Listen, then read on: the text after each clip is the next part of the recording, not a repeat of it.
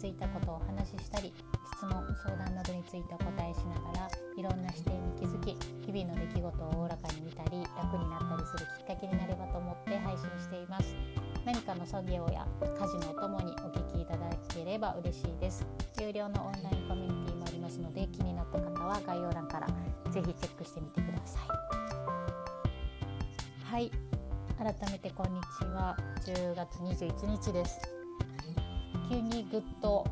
気温が下がってきましたが皆さんどうお過ごしでしょうか？朝晩すっかり寒くなりましたね。でも私はそのアイルベーダーでいうとピッタ火の質をたくさん持っているのでどっちかっていうと夏の方が苦手なんですよね。こう寒いのもちろん寒くて、ね、寒すぎると嫌なんですけどでも暑いよりはきです。得意というか。なんかシャキッとするしこう夏より動けるので、うん、冬の方がやっぱり好きですね。いいなと思います。過ごしやすいって感じます。皆さんどうでしょうか？体質によってとかも、あのー、季節の過ごしやすいとか過ごしにくいっていうのもあると思うのでそういう視点から見ていく一つの自分の質を知るっていうことにもなるのかなと思います。えー、今日も聞くだけヨガでお話ししたことをお話ししていこうと思うんですが、あのポッドキャストであんまり言ってないかな私あのアニメの「宇宙兄弟」にしばらくハマっていてネットフリックスでたくさん見たんですけど宇宙兄弟でモーニングっていうこうビジネスマンが読む雑誌で連載されていてあの内容がもちろん宇宙関係で面白いっていうのもあるんですけどそういうビジネスマンに刺さるようなこう名言とかメッセージみたいなのがたくさんあるんですよね。なんかもちろん宇宙好きっていうところで宇宙兄弟を見出したんですけどそういう哲学的なメッセージっていうのも結構好きでたくさん、あの刺さったメッセージはあるんですけどその中の一つに最悪のケースを考えて最善を選択するっていうメッセージがありました。で宇宙兄弟での話なのでその時のことって、まあ、月面活動の際のことだったんですけどこの言葉って私たちのいつもの日常生活でも言えることだなってます。最悪のケースを考えて最善を選択する。最悪と最善っていうなんか真逆な感じなんですけどこう日々選択していることってこうこうなればいいなっていうイメージをしながら進めていくじゃないですか。でももちろん常に思ったように進むとは限らないですよね。でじゃあ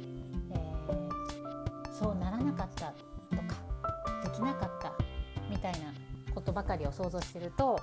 そちらに引っ張られるような気がしませんか？またはそうだな、え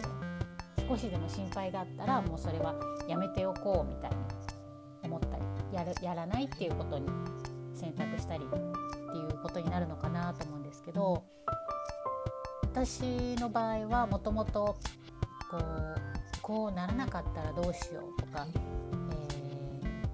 メージ通りいかなかったらどうしようできなかったらどうしようって考えるとそっちに引っ張られるように思っていて、えー、できないなんてない、えー、イメージ通りいかないなんてないっていう根拠のない強気で乗り切ろうとしてたタイプでした。で運よくいける時もあるんですけど思い通りにかなかった時にそういう根拠のない自信で進めてしまった時って身動きが取れなくなっちゃって落ち込むんですよね選択肢がねもう行くしかないので。で宇宙の話に戻るんですけど宇宙服ってこう何かハプニングとか事故があって酸素が漏れた時予備の酸素タンクがあります。でその予備の酸素タンクがもうなくなった場合こうチューブをつなげて酸素を供給できる仕組みもあるみたいなんですね。で最悪の本当の最悪の事態を考えてこういろんなその際その際のリカバリーの選択肢があるんだなって思います。で最悪のケースを考えて最善の選択肢を持っておくっていうのはこう宇宙じゃなくても日々私たちの日常で何かが起こらないとは言い切れない中でこう大丈夫という落ち着きを持っておくことができるツールなんじゃないかなっていうふうに考えます。例えば宇宙とも全然レベルが違うんですけど今日ご飯が作れないスーパーにも行けないでそんな時に備蓄のインスタントラーメンがあるぞとかこう考え方的に、まあ、最悪一食抜いたって死にはしないっていう考えを持っているとあの安心ですよね。備蓄はしてない、えー、ご飯は絶対に抜いてはいけない。みたいに思っているともう選択肢がなくなっちゃって八方塞がりになってしまいます。そもそも例えばそもそもそんなことを心配すぎる方が良くないぞっていうふうに自分で知っておくとか、ね、他に言うと例えばどこかに行く時にこういくつかルートを知っておくと例えば渋滞とか、えー、なんだろう事故とかそんなトラブルがあった時に落ち着いて別のルートを選択できるし、別のルートじゃなくてもその状況を調べられるツールみたいなのをがあるぞっていうのをなんとなく知っておくと、あのー、別のルート、えー、別の選択肢があるとか今の状況をこういうふうにすると詳細が知る詳細を知ることができるぞって知っておきますよね。慌てないで済むしもし最悪その行き先に行けなくなっても急いだり無理をしたりするよりも自分が安全自分とか一緒にいている仲間たや家族の安全が最優先であるっていうのをもうそんな何て言うのかなそそういうことはもちろん分かってるけれども言語化して、えー、知っておくっていうことがもう慌てないで済むし大切なのが何かっていうのを分かってるってそういう部分で強いんだろうなと思います。いけなかったらどうしよう遅れたらどうしようできなかったらどうしようみたいなできないことにスポットを当てるのではなくてその際にこういう方法があるよっていうところが大切なのかなって思います。でそうやって考えていくと最終あの自分の中の優先事項もクリアに見えてくるしでそういう部分でこう何て言うのかな選択肢を知っておくっていうのは大切なんだなっていうのは私は本当最近なんですけどそう思うようになってきました。で宇宙兄弟のそのシーンの最善の選択っていうのは生き生きるためのものだったんですけど私たちの日常はそこまで生きる死ぬに直面することはないかもしれないけれど少しの不快な気持ちや違和感みたいなものも積み重なると病気のもとになるっていうふうにアイルベーダーでは考えます。でならば自分の中の大丈夫みたいな選択肢っていうのは結局そのアイルベーダーでいうところの、えー、不快な気持ちや違和感をなくすっていうことになると思うのでそういうえー、不快な気持ちや違和感を少しでも減らしておくっていうのがアイルベーダーでも病気のもとがなくなるっていうふうに考えます。うん、なのでこうやっぱりアイルベーダーを勉強してきて思うのはなんかこう一つのことを視野を狭くしてみるっていうんじゃなくてこういろんな視点から見ていくっていうところを教えてくれてるなと思いますしアイルベーダーと宇宙兄弟なんか全く違う話なんですけどなんか宇宙兄弟を見ながらそのアイルベーダーの哲学的なところも思い出したりして見てました。で、まあ、私の場合よく思うこ